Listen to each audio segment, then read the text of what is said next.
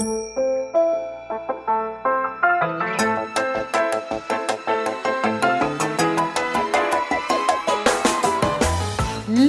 luisteraars, welkom bij de Stories of Inspiration podcast van What's Your Story. De podcast waarin ik jou laat horen dat er achter ieder gezicht een inspiratiebron schuilt. En waarin ik jou heel veel tips ga geven over hoe jij meer naar buiten kunt treden met jouw authentieke verhaal. Heel veel plezier met luisteren en na afloop ben ik onwijs benieuwd wat je ervan vond. Stuur me een berichtje via Instagram als je wil reageren, als je vragen hebt of als je jouw verhaal ook zou willen delen. Veel plezier met luisteren!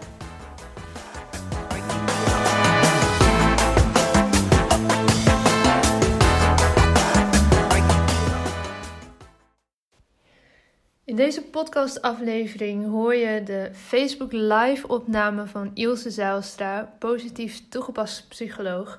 Zij vertelt voor het eerst haar verhaal heel openhartig. We beginnen terug in de tijd tijdens haar jeugd. Ze groeide op in Friesland, had eigenlijk een hele zorgeloze, fijne jeugd tot haar 14e. Toen kreeg zij de diagnose waar geen enkel kind op zit te wachten, niemand niet. Je hebt een gezwel in je hoofd en later bleek dat een hersentumor te zijn. Ze vertelt heel openhartig en super kwetsbaar over wat dit met haar en ook met haar ouders heeft gedaan in die tijd. Hoe dat allemaal ging en ze laat ook weten waarom ze nu doet wat ze doet als positief toegepast psycholoog. Ze geeft een aantal hele mooie en belangrijke levenslessen door in deze podcast. Het is ook echt een moment om weer even stil te staan bij wat je nu hebt en daar dankbaar voor te kunnen zijn. En dat ook echt weer even te voelen dat het enige wat we hebben is vandaag, is het moment nu. En daar weer even bewust bij stilstaan vond ik heel erg mooi. En het heeft mij ontroerd en geraakt hoe Ilse hierover vertelde. Pas 24 jaar, maar al zo volwassen in het delen van grote en belangrijke levenslessen. Hier is voor jullie Ilse Zijlstra.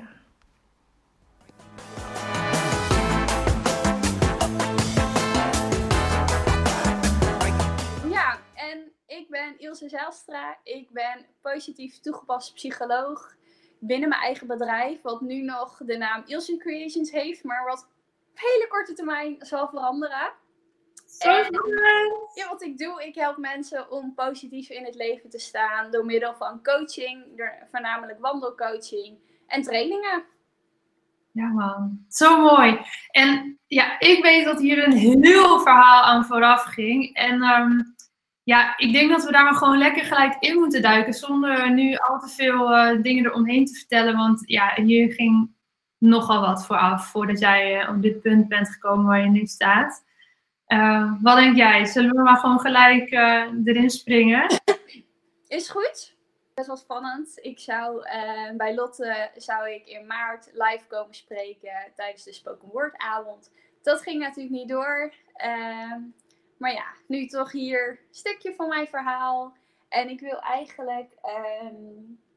ik wil het op mijn manier doen. Ik wil jullie meenemen in mijn verhaal, in mijn leven. En... ja, wat ik heb meegemaakt en hoe dat er aan heeft bijgedragen dat ik nu hier ben en wat ik nu doe.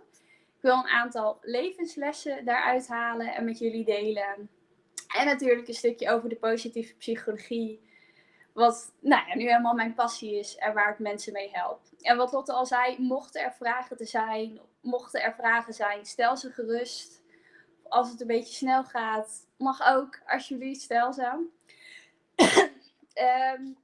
Ja, zoals ik zei, ik wil jullie meenemen in mijn verhaal. Ik ben nu 24 jaar en ik ben opgegroeid in een klein plaatsje in Friesland, klein stadje, Elst. En eigenlijk een hele fijne jeugd gehad. Een tijdje terug mocht ik mezelf voorstellen aan de hand van een aantal tekeningen. En één vraag was, where do you come from? En ik had een huisje getekend midden in een weiland met een hartje erin.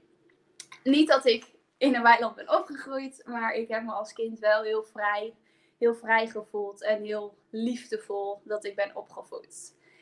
En ja, als kind Ik was graag buiten, graag in de natuur, dingen doen. Dus andere vriendinnetjes liever op de Nintendo gingen spelen of de Sims gingen spelen. Had ik zoiets, nou wanneer gaan we weer hutten bouwen en gaan we weer lekker naar buiten. Ik was heel graag al buiten.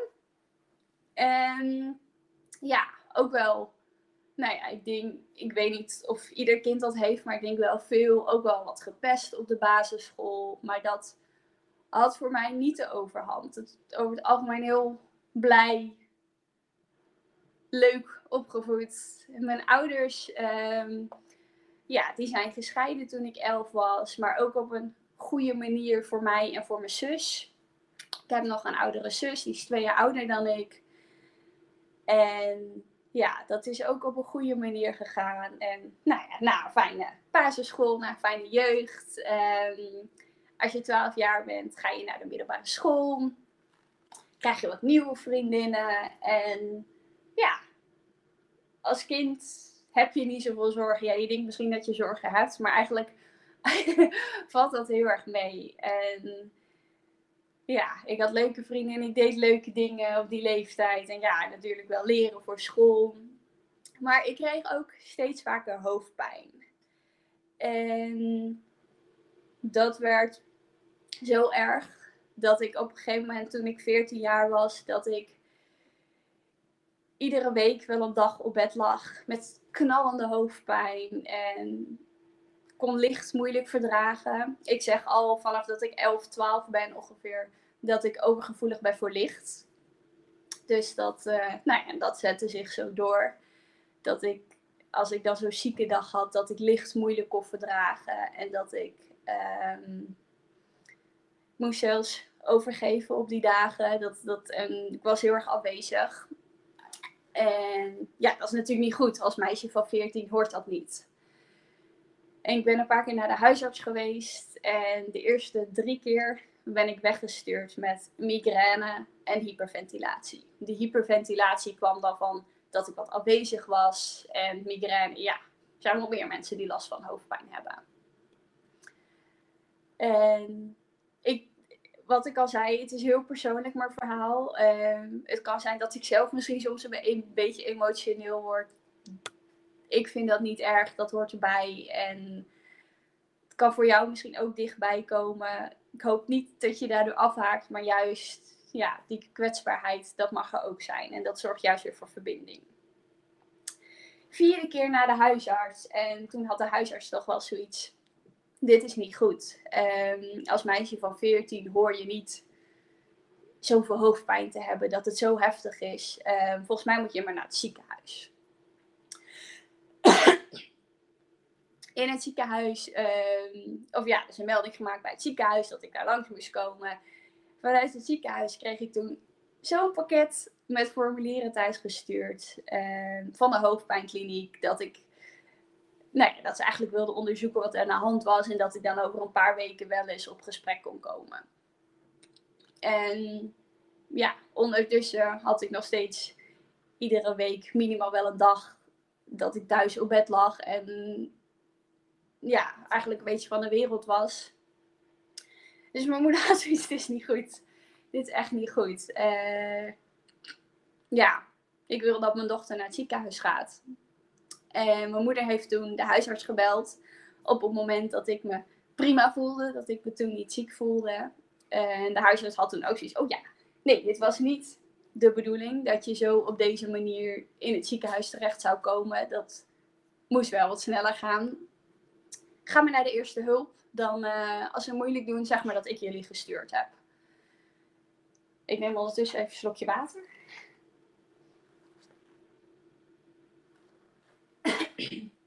Ja, zeg maar dat ik jullie gestuurd heb. En ik zat op dat moment op school. Ik voelde me prima. Ik was 14 jaar dus. En volgens mij had ik muziekles. Dat mijn moeder toen nog sms'te van Ilse, ik kom je ophalen. We gaan naar het ziekenhuis. En dat ik dacht, oké, ja. Ik moet even weg, jongens. Het was voor de laatste les, was in de middag. Dus morgen ben ik er gewoon weer. En in het ziekenhuis. Nee, naar de eerste hulp. Dat duurt altijd natuurlijk even. En werd er een CT-scan van mij gemaakt. En eigenlijk was daar al vrij snel op te zien van mijn hoofd dat er iets niet goed was. En ik had op dat moment een beugel, een blokjesbeugel die er niet uit kon. En er moest een MRI-scan van mijn hoofd gemaakt worden.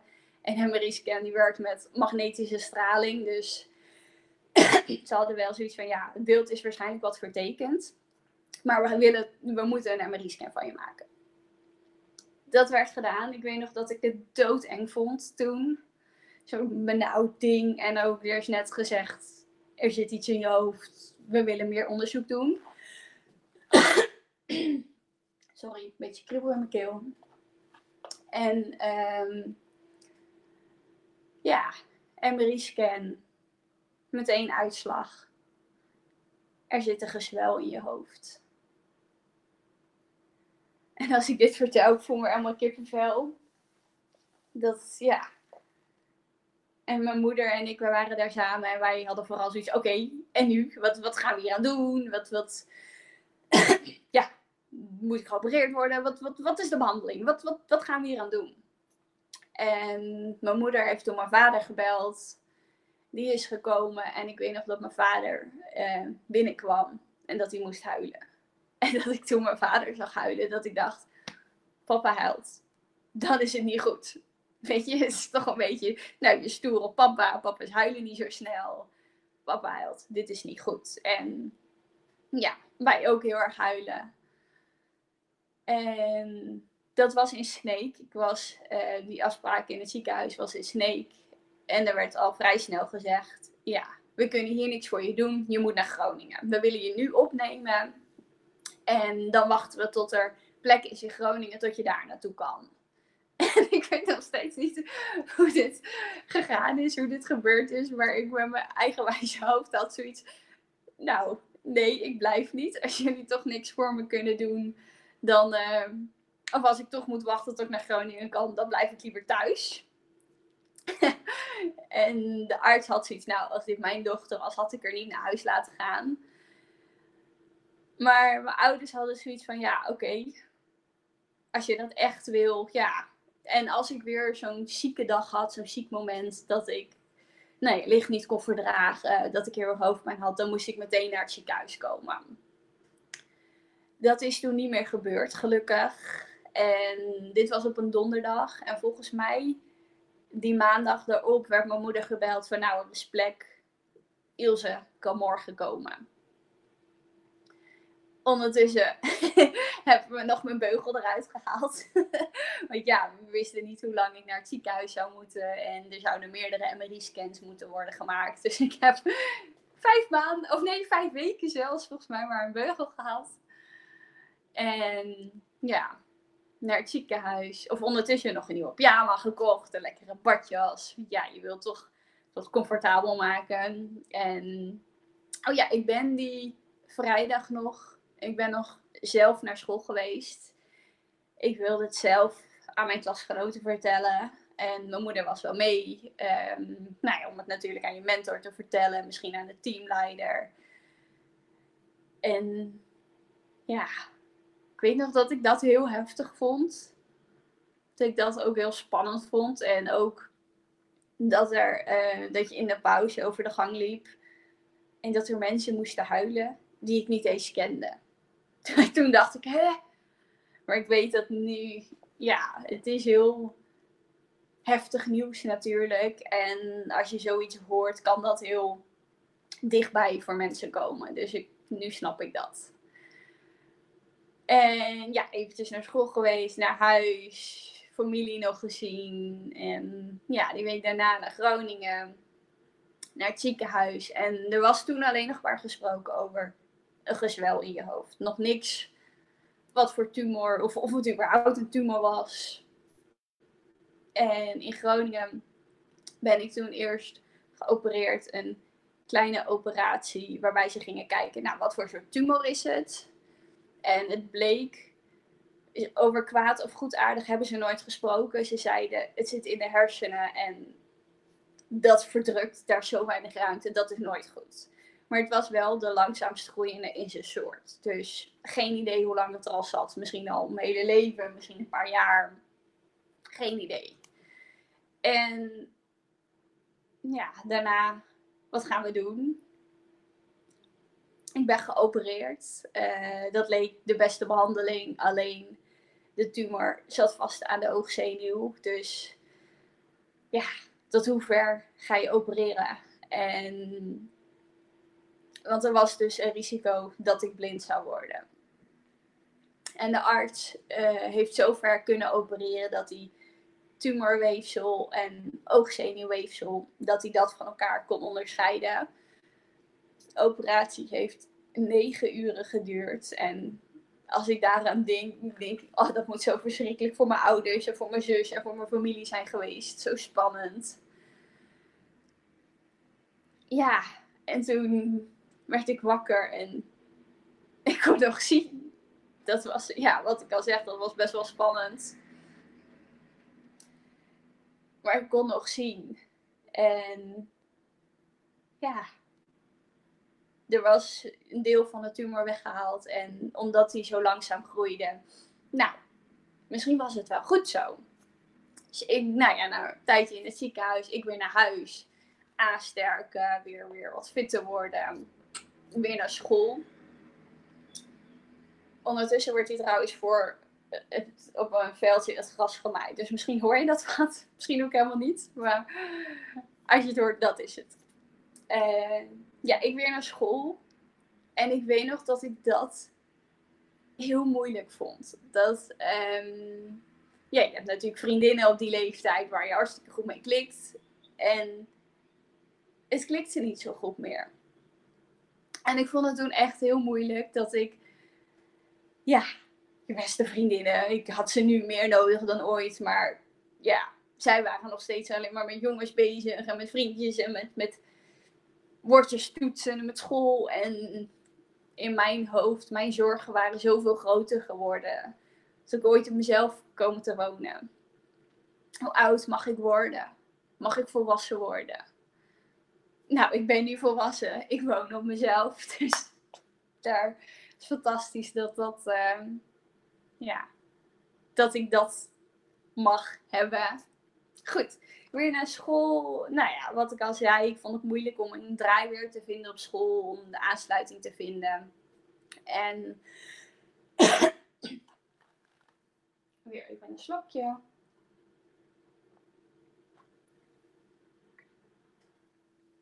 En nou, een half jaar weer een MRI-scan. Ja, ze wil het goed in de gaten houden. Gegroeid. De tumor is weer gegroeid. Hoewel op de langzaamgroeiing is een soort was hij toch weer gegroeid. Sneller dan ze hadden verwacht. Nou, wat gaan we doen? Weer opereren of bestralen. Chemo, dat kon niet, omdat het in je hersenen zit. En ze zeiden, ja, dat reikt niet. De chemo reikt niet tot aan de hersenen. Dat komt die bloedbarrière of bloedhersenbarrière, ik weet niet precies hoe het allemaal heet, komt het niet door. Dus dat heeft geen zin. En dan was ik ook heel blij omdat ik niet kaal hoefde te worden. Ja, nog een keer opereren. En de arts vond het nu heel lastig om tumorweefsel en oogzenuwweefsel, om dat van elkaar te onderscheiden. Want ja, hij had natuurlijk al een keer geopereerd. En zoveel mogelijk weggehaald. Dus ja, en weer met een groot risico. En ook toen werd ik wakker. En kon ik weer zien. Goed, wel niet heel veel weg kunnen halen. Maar ja, toch het meeste wel weg kunnen halen. Maar er zat nog steeds een deel wat dus vast zat aan de oogzenuw. En nou, weer herstellen. Weer naar school.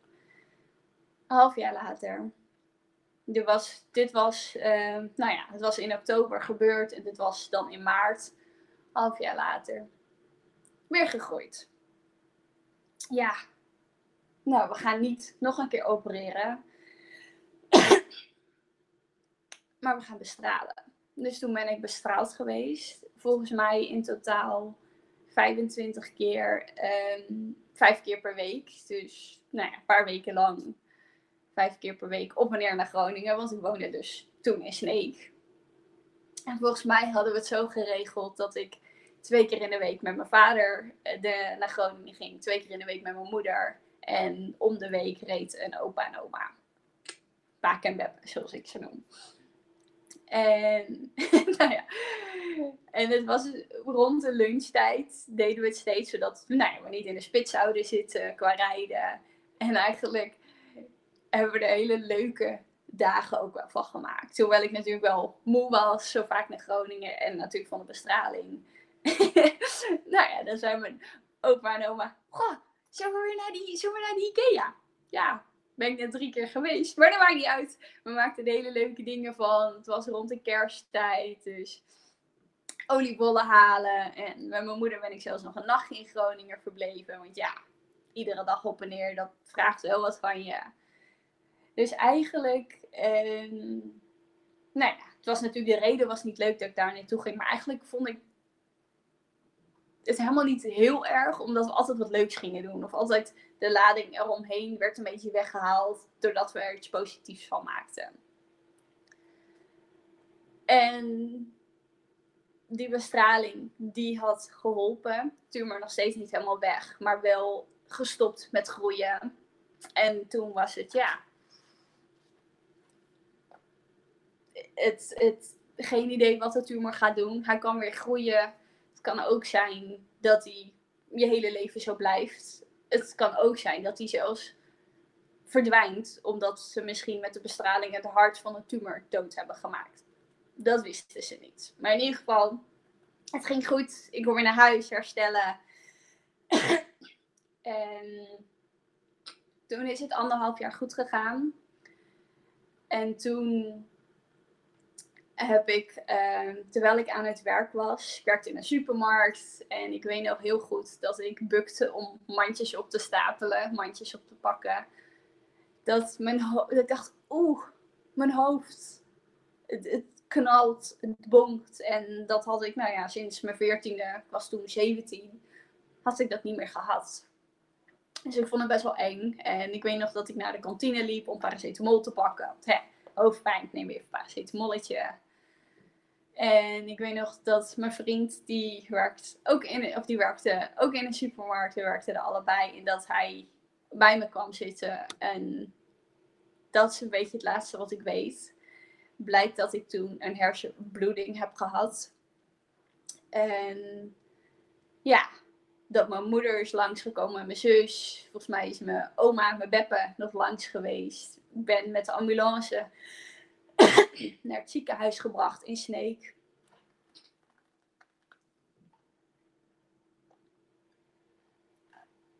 En daar bleek dat het niet goed was. Ik heb er zelf, wat ik al zeg, ik weet het niet meer. Ik was toen wel bij, maar ik weet het niet meer. En er moest een arts komen. En ik moest naar Groningen, maar er moest ook eigenlijk meteen al een arts komen. Dus toen is de traumahelikopter met een arts naar Sneek gekomen. En toen ben ik volgens mij onder narcose met mijn moeder in een helikopter naar Groningen gegaan. En mijn vader en mijn zus volgens mij in de auto heel snel erachteraan. Volgens mij zei mijn vader dat hij nog nooit zo hard heeft gereden. Begrijpelijk. Ja, toen naar Groningen en toen heb ik 2 drains gekregen, 2 slangetjes die vanuit mijn hoofd, het is heel handig misschien, maar naar buiten gingen. En dat als de druk te veel in mijn hoofd was, dat die hersenvocht afvoerde. Ik lag toen in bed en ik moest precies zo stil liggen, precies op een bepaalde hoogte. Want anders kon het vocht te veel of te weinig zijn. Dus ik werd echt letterlijk met de liniaal mocht ik goed gaan liggen, Ik werd afgemeten hoe hoog of hoe laag ik mocht liggen. En ik had best wel last van mijn rug. Want verder, op een gegeven moment, ik voelde me best prima. Alleen, ik moest stil liggen. Ik moest blijven liggen. Ik weet ook niet zo goed hoe lang dat heeft geduurd. En de eerste 5 dagen van die periode zijn ook helemaal weg. Daar weet ik niks meer van.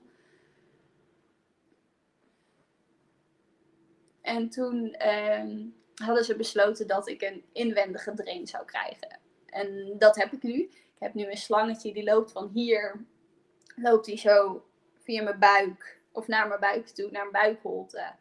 En mocht er te veel vocht in mijn hoofd zitten, te veel druk, dan produceert die vocht, of dan wordt het vocht afgevoerd en gaat dat naar mijn buik. Dus op zich ook wel een veilig gevolg dat ik nu, nou ja, in ieder geval mijn ergste bloeding zou ik waarschijnlijk niet meer krijgen. Maar ja, je moet weer herstellen en je lichaam heeft je toch voor je gevoel een paar keer in de steek gelaten. Want ja, een tumor die langzaam groeiend is, die toch weer snel groeit. En die bloeding die we niet hadden aanzien komen. En ik was natuurlijk tiener.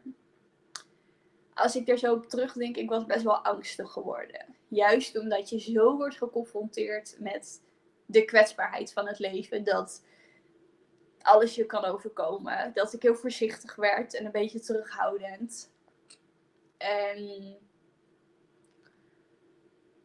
dat ik wel juist van de kleine dingen zo kon genieten. Dat in het ziekenhuis bijvoorbeeld een lekker bakje thee of een lekkere maaltijd. En ook thuis weer kleine wandelingetjes maken. Zo de kleine dingen waren ineens niet meer zo vanzelfsprekend. Dus die ging ik heel erg opmerken, heel erg waarderen. Maar wat ik al zei, wel een beetje angstig. En ik ben op de middelbare school, heb ik nooit hoeven te blijven zitten. Ook net door mijn school, die heel erg goed mee heeft gewerkt. En nou ja, altijd zoiets had. Ilse kan het wel, dan heeft ze misschien deze toetsen niet gemaakt. Maar we weten er wel dat ze het kan. Dus daar ben ik school ook nog heel dankbaar voor. Maar ik had best wel hard moeten werken natuurlijk. Ik heb mijn VWO-diploma gehaald. En ik had zoiets, ja, daarna ga je studeren. Ik wist niet zo goed wat ik wilde. Ja, je legt dan toch voor je gevoel een soort keuze vast. Wat je voor de rest van je leven gaat doen. Kan natuurlijk altijd weer anders. Maar dus ik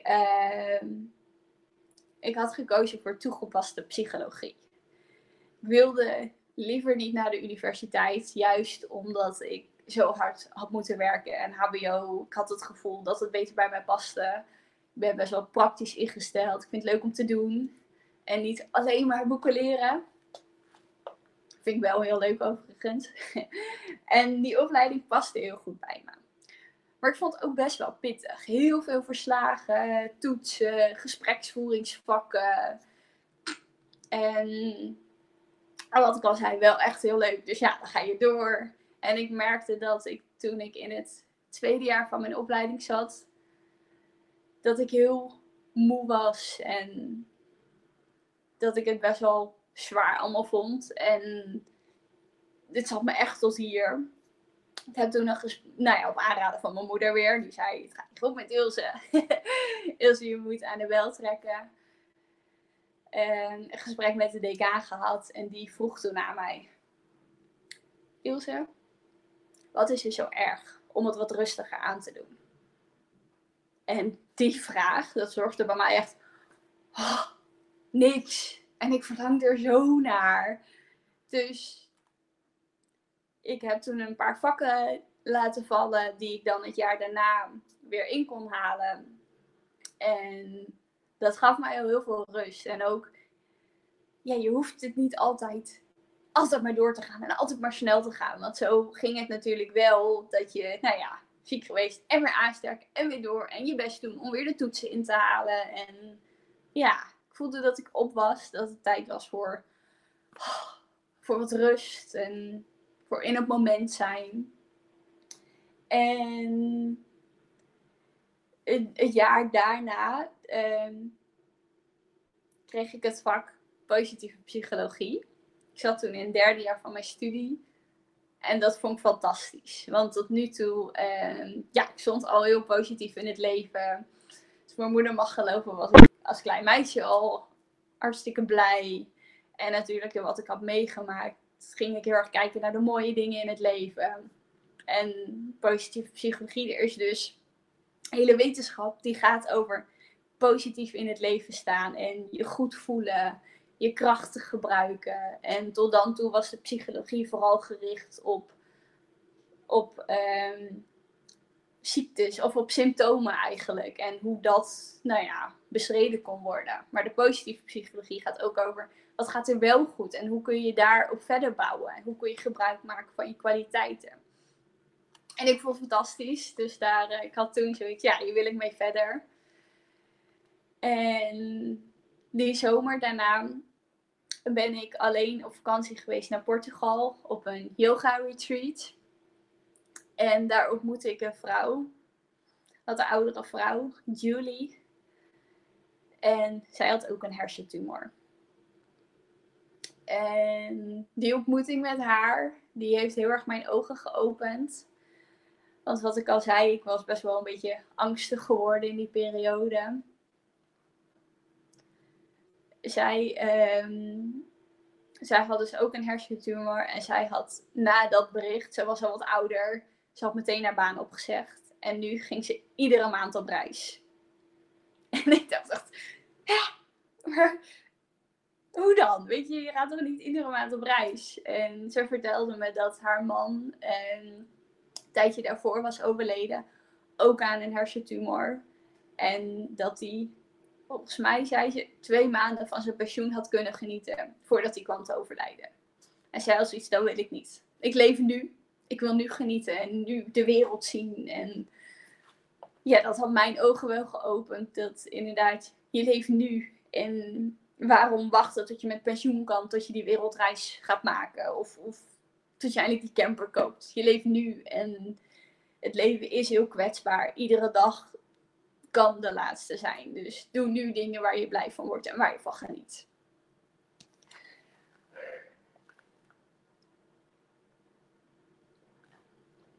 En ja, dat was sowieso dus al een periode waarin ik wat meer voor mezelf koos en wat meer rust opzocht. En ja. En zoals ik al zei, werd de positieve psychologie helemaal mijn ding.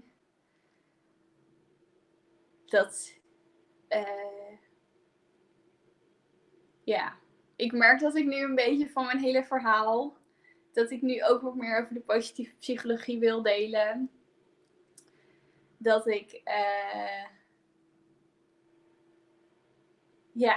ik geleerd heb dat je hersenen, dat je nieuwe verbindingen aan kan leggen. En dat is in mijn geval fantastisch, want er is zelfs een arts geweest die nieuw binnen het artsenteam kwam, die mijn MRI-scan had gezien en die zich afvroeg, kan dit meisje zien? Omdat misschien hebben mijn hersenen wel helemaal nieuwe verbindingen en nieuwe routes aangelegd om toch te zorgen dat ik kan zien. En zo is het ook met positiviteit. Je kan je hersenen zien als een soort wegennetwerk. Allemaal weggetjes, van zandweggetjes, bospaadjes tot snelwegen, tot 6-baans snelwegen. En dingen die je vaak doet, dat zou je kunnen zien als routes in je hersenen. Dus dingen die je vaak doet, routes die je vaak bewandelt. Dat is in je hersenen, is dat een soort snelweg. En van nature zijn wij als mens geneigd om te focussen op de negatieve dingen. Dat was vroeger, duizenden jaren geleden, was het nodig als mens om te kunnen overleven. Want als jij iets gevaarlijks gezien had, moest je dat doorvertellen aan jouw stam. Want ja, misschien moesten jullie wel vluchten of vechten. En dat jij een mooie vlinder had gezien of een mooie zonsopgang, dat maakte niet uit, want dat zorgde er niet voor dat je in leven zou blijven. Dus onze hersenen, hoewel wij als mens heel erg veranderd zijn, onze wereld heel erg veranderd, zijn onze hersenen nog niet zoveel veranderd. En van nature ingesteld om negatieve dingen, om daarna te kijken, daarop te focussen. Maar wat ik al zei, je kan nieuwe routes in je hersenen aanleggen. En dus ook jezelf leren te focussen op positieve dingen. Je kan, als je dat misschien niet zo vaak doet, omdat je er niet van bewust bent dat dat kan. Als je dat eens probeert, ga je stappen zetten. In het zand misschien. En hoe vaker je die route loopt, hoe vaker je kijkt naar de positieve dingen in je leven, hoe sterker die route wordt in jouw hersenen. Dus hoe makkelijker het voor jou wordt om je te focussen op de positieve dingen in je leven. En het is ook zo, hoe minder vaak jij je route loopt, hoe bijvoorbeeld die snelweg met negatieve dingen, als jij die minder vaak bewandelt, misschien komen er wel scheuren in de weg. Misschien komen er wel overhangende takken. Dat die weg wordt niet meer zo makkelijk om te lopen. En de route die je vaker loopt, dus de positieve route, wordt steeds makkelijker. En ik vind dat fantastisch, want ik geloof dat wij als mens, dat wij heel erg streven naar geluk en naar je goed voelen. Als jij aan iemand vraagt, wat wil je? Ja, ik wil een nieuwe auto. Oké, waar wil je dat? Nou, dat is toch fantastisch, dan voel ik me stoer, voel ik me goed. Oké, je goed voelen. Je wil je goed voelen. En ja, zo zijn er meer mensen waarvan ik geloof dat erachter zit dat we gelukkig willen zijn. Dat we als mens ons goed willen voelen. Maar je kan dus al in je dagelijks leven, kan je jezelf aanleren om je nu al goed te voelen. Om nu al te kijken naar de mooie dingen en de positieve dingen. En daardoor je goed te voelen. Ik hoop dat ik het goed heb uitgelegd. Dat ik het duidelijk voor je heb uitgelegd van de routes in de hersenen. Ik vind het zelf heel interessant. Dus als je daar meer over wil weten, stel gerust een vraag of stuur me gerust later een berichtje. En ja, wat ik al zei, ik geloof dat als mens dat we heel erg ons goed willen voelen, gelukkig willen zijn. Maar het heeft ook een aantal... het heeft ook echt effect op je lichaam. Je kan je misschien voorstellen als jij altijd maar gestrest bent en altijd maar angstig bent. Dat jouw lichaam helemaal vast komt te zitten. Jouw immuunsysteem zit constant aan en is constant aan het vechten.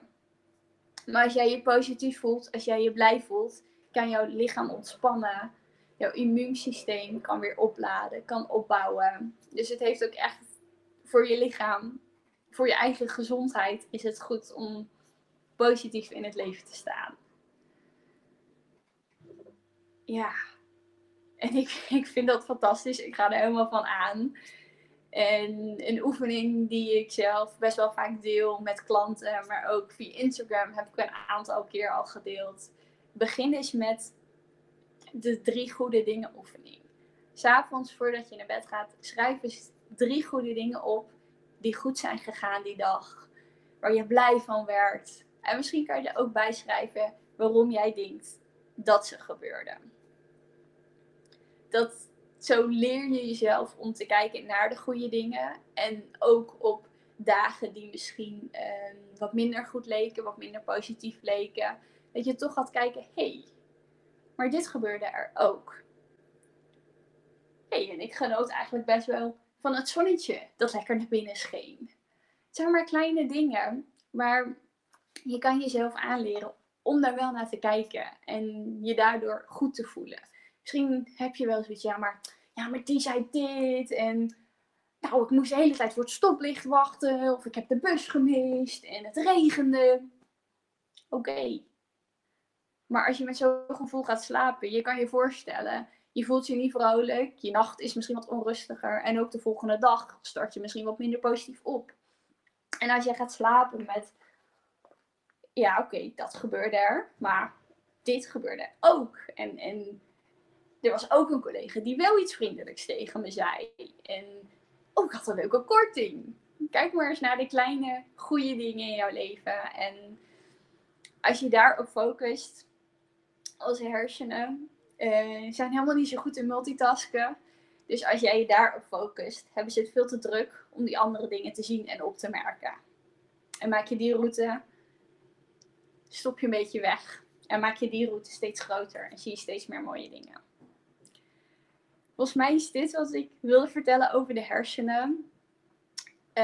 Ik kijk even op mijn blaadje, want ik wilde vanuit mijn verhaal nog wat lessen benadrukken. Dus ik spiek even.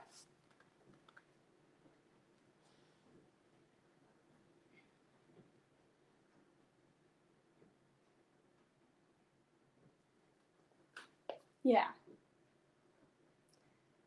Terugkomend op mijn verhaal, de lessen die ik vanuit mijn verhaal vooral aan je wil meegeven. Luister naar je gevoel. En ook als moeder, ik ben zelf geen moeder, maar mijn moeder voelde heel duidelijk dat het niet goed met mij was. Trek aan de bel, luister daarna. Ik ben mijn moeder heel erg dankbaar dat ze dat heeft gedaan. Dat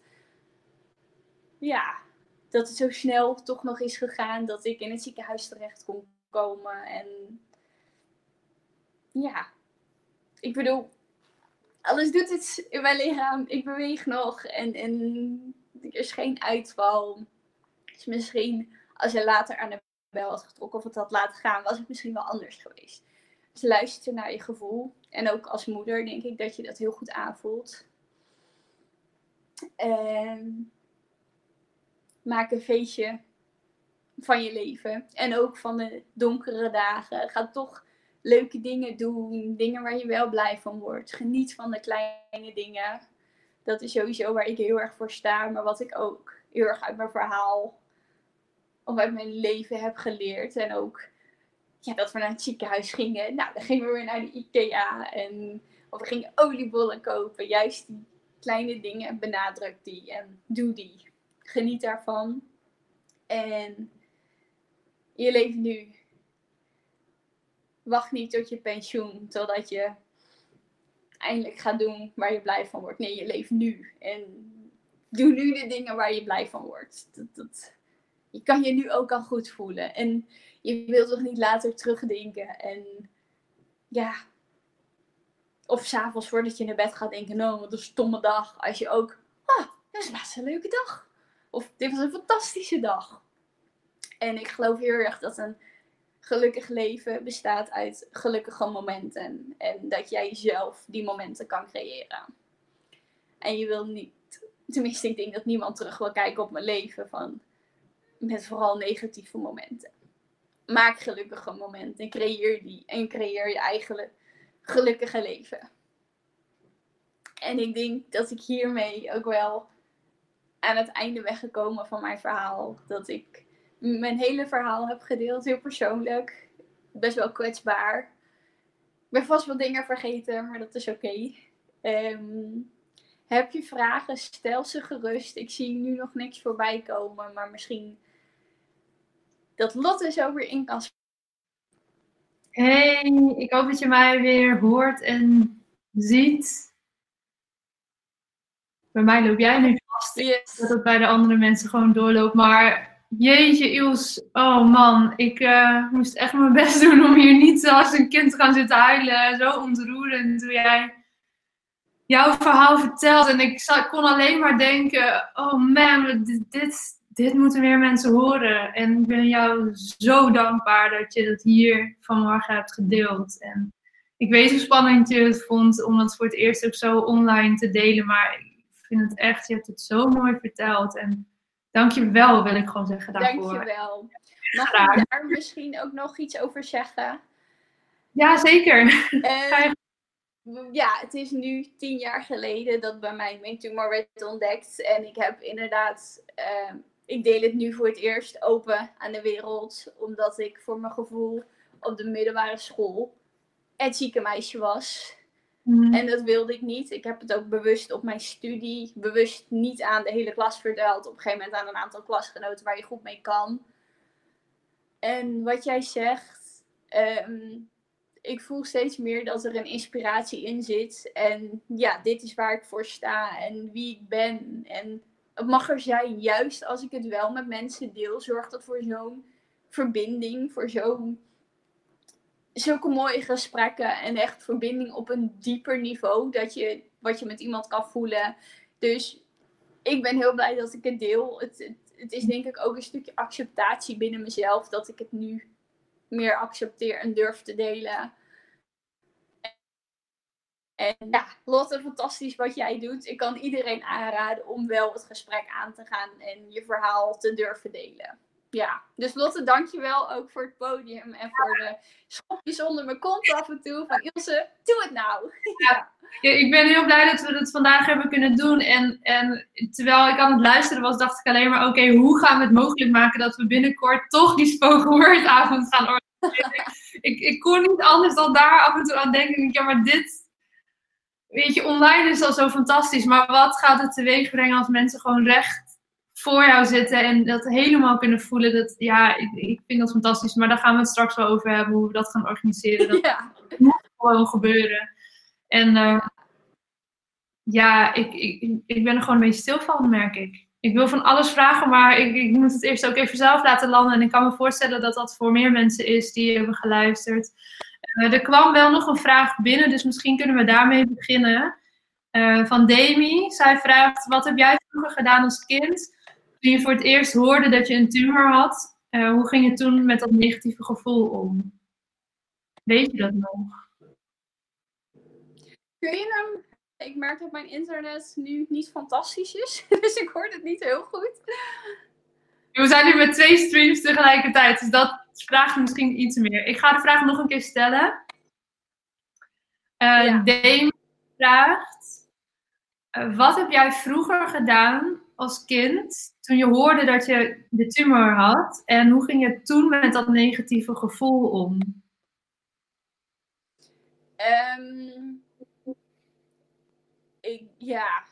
Heel erg in de overlevingsstand en juist, maar ook het gevoel er laten zijn, veel huilen en het met mijn moeder erover hebben en... Ja, maar ik denk dat ik toen juist heel erg in de overlevingsstand schoot van oké, ik moet door en ik moet even. En dat ik er toen misschien niet helemaal besefte hoe heftig het eigenlijk was. En dat ik later inderdaad, toen ik tijdens mijn studie het wat rustiger aan wilde doen, dat ik toen ook bij mij binnenkwam hoe heftig het eigenlijk was wat ik had meegemaakt. En ja, wat ik heb heel veel aan mijn familie gehad. Dus dat, daar veel mee praten, veel knuffelen. En ik denk dat wel. Mooi. Verder kwamen er nog heel wat mooie berichtjes binnen die je straks ook zelf rustig mag gaan teruglezen. Vera bijvoorbeeld zegt, wat heftig Ilse en wat ontzettend dapper dat je dit deelt. Ik moet helaas weg, maar ik ga het nog terugkijken. Mirjam zei op een gegeven moment, ik luister ademloos naar je verhaal. Bedankt je voor het delen. Sita zegt ook, wat knap dat je het zo vertelt. Pittig om je puberteit zo door te komen. Voor jezelf en voor de mensen om je heen. En nu stralend. Een heel ander perspectief. Demi zei ook, wat inspirerend. En ook Yvonne keek nog eventjes mee op het laatst. Die zei ook, zo mooi dat je het hebt over intuïtie en je gevoel volgen. En ik zie dat Jacobine nog even is aangehaakt. Maar ik weet niet of die nu nog live erbij is.